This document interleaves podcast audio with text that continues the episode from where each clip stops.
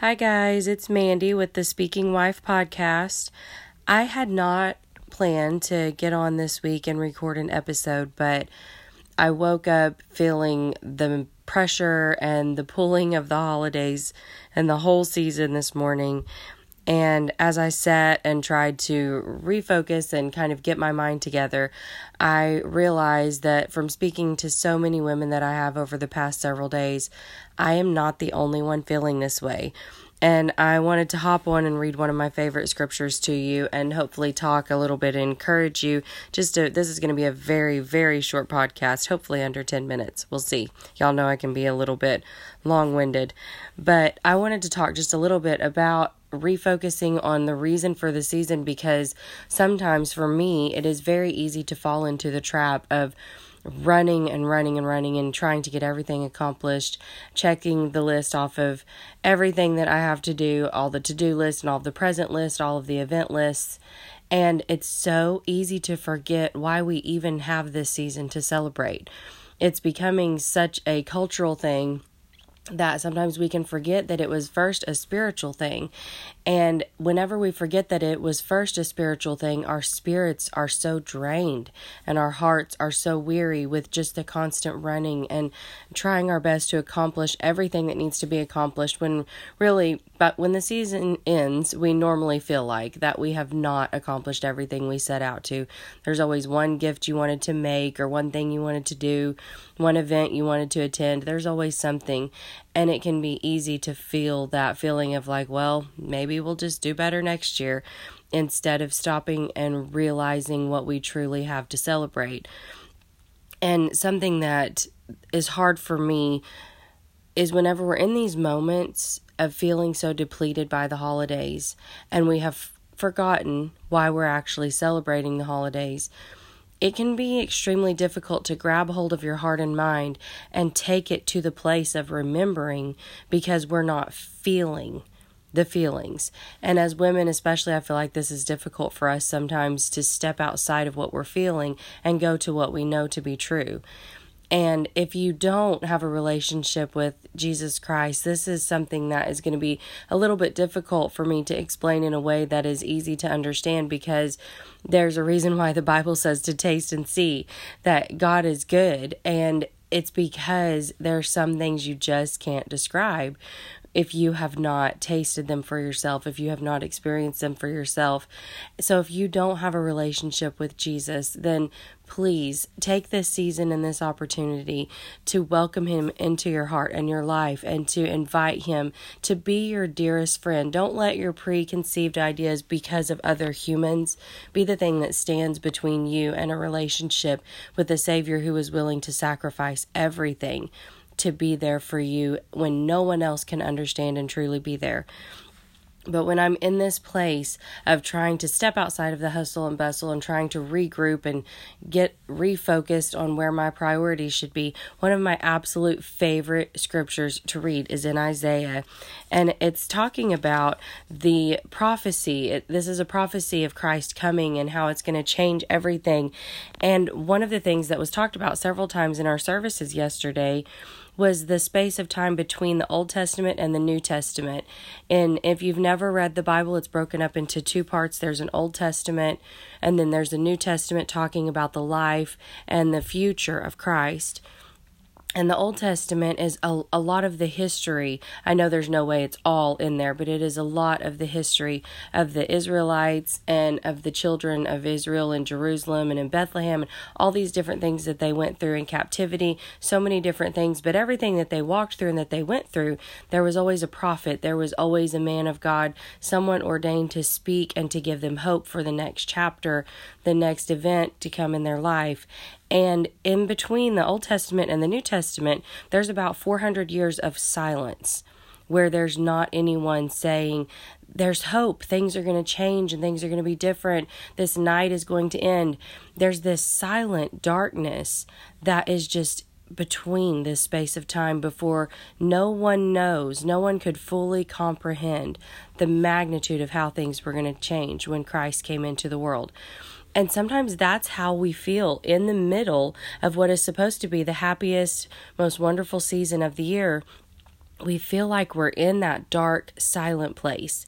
And in that moment, that is when we have to grab a hold of the hope like we never have before. When you're feeling so depleted and so overwhelmed and so pulled in every direction and our hearts and our minds have shifted focus from what should be our main priority of the season to just running in the race that becomes the holiday season. And so being able to stop and read this specific verse, there's so many more verses you can read, but this is one of my favorite verses in Isaiah chapter 9, and it's verse 6, and it says, For unto us a child is born, unto us a son is given and the government shall be upon his shoulder, and his name shall be called Wonderful, Counselor, the Mighty God, the Everlasting Father, the Prince of Peace. And you can probably tell, but I'm struggling with some kind of sinus infection, so I'm sorry that my voice is probably extremely annoying. But that verse right there, I have never come to a spot in my life where it was not applicable in some way to what I was going through.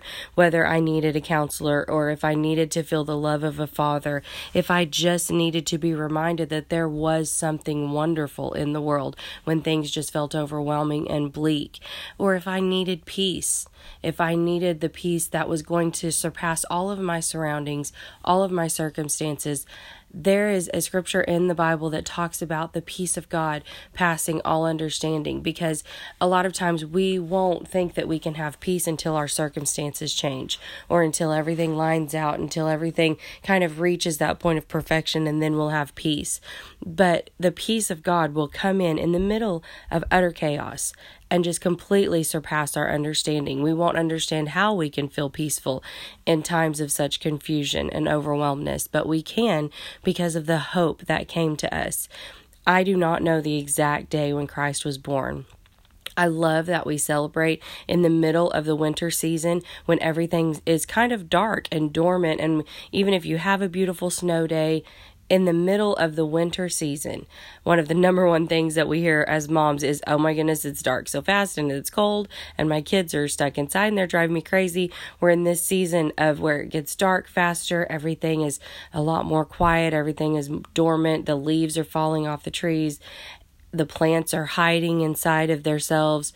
Everything is closed off.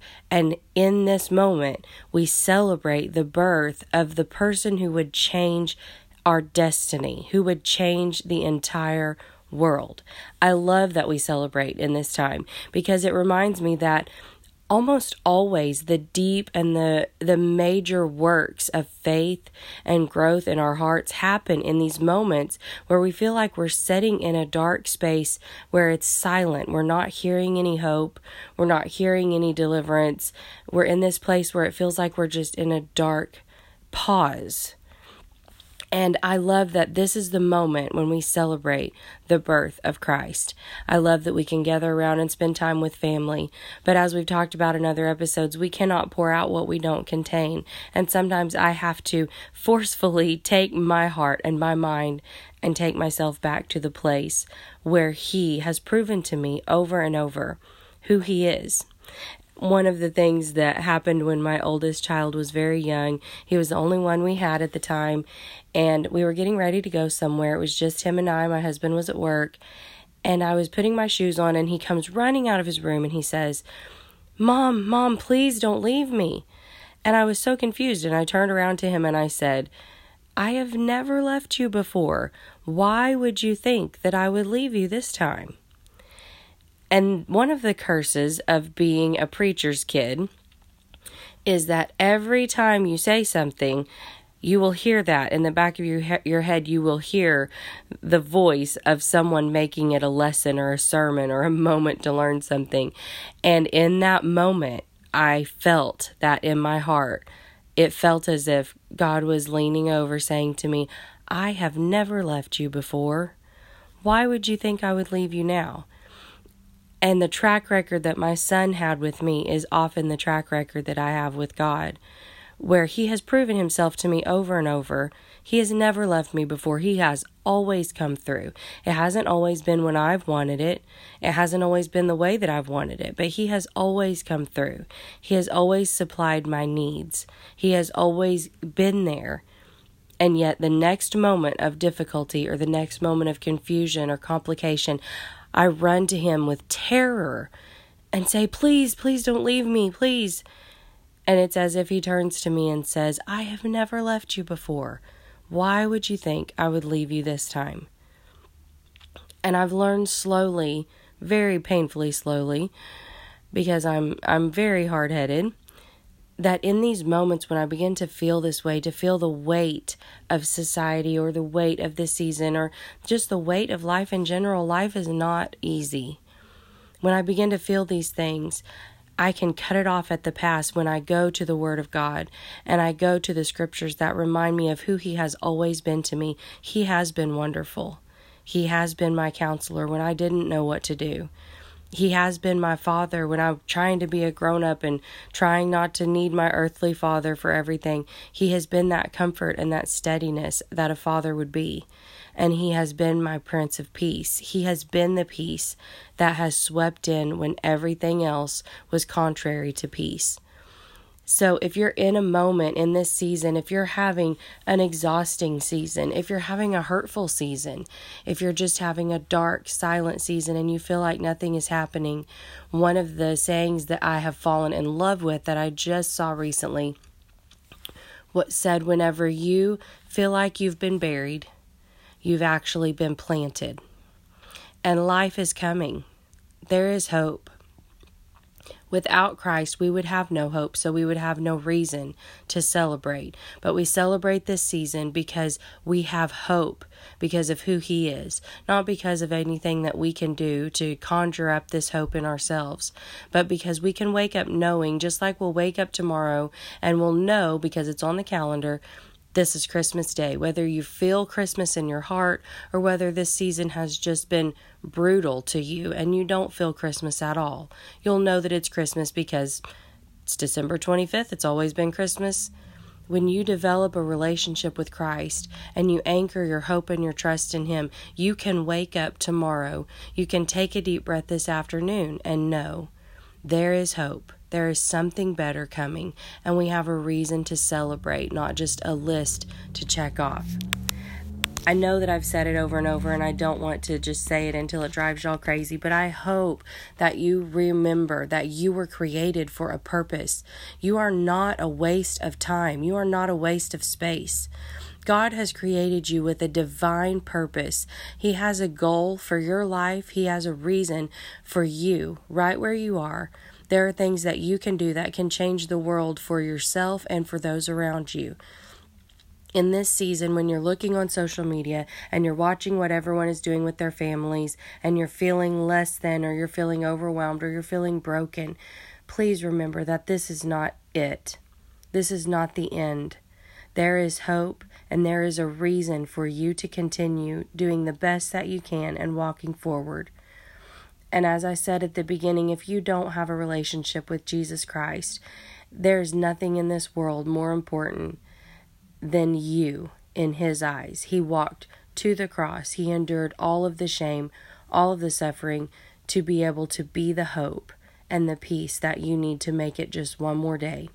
So if you don't have a relationship with Him, don't let anyone else's ideas come between you and Him. Go to him honestly because he can handle your brutal honesty. He can handle your hurt. He can handle your anger. He's handled it all from me over and over. Go to him and just simply invite him into your life. You will not believe the difference that the Prince of Peace can make in this season in your heart and in your life. Thank y'all so much for listening. I hope you have a wonderful Christmas tomorrow. I hope that this week you're able to just take a deep breath and enjoy the blessings that you do have around you. And remember, this is not the end, this is just the beginning, and there is a reason to hope. Have a great day, guys.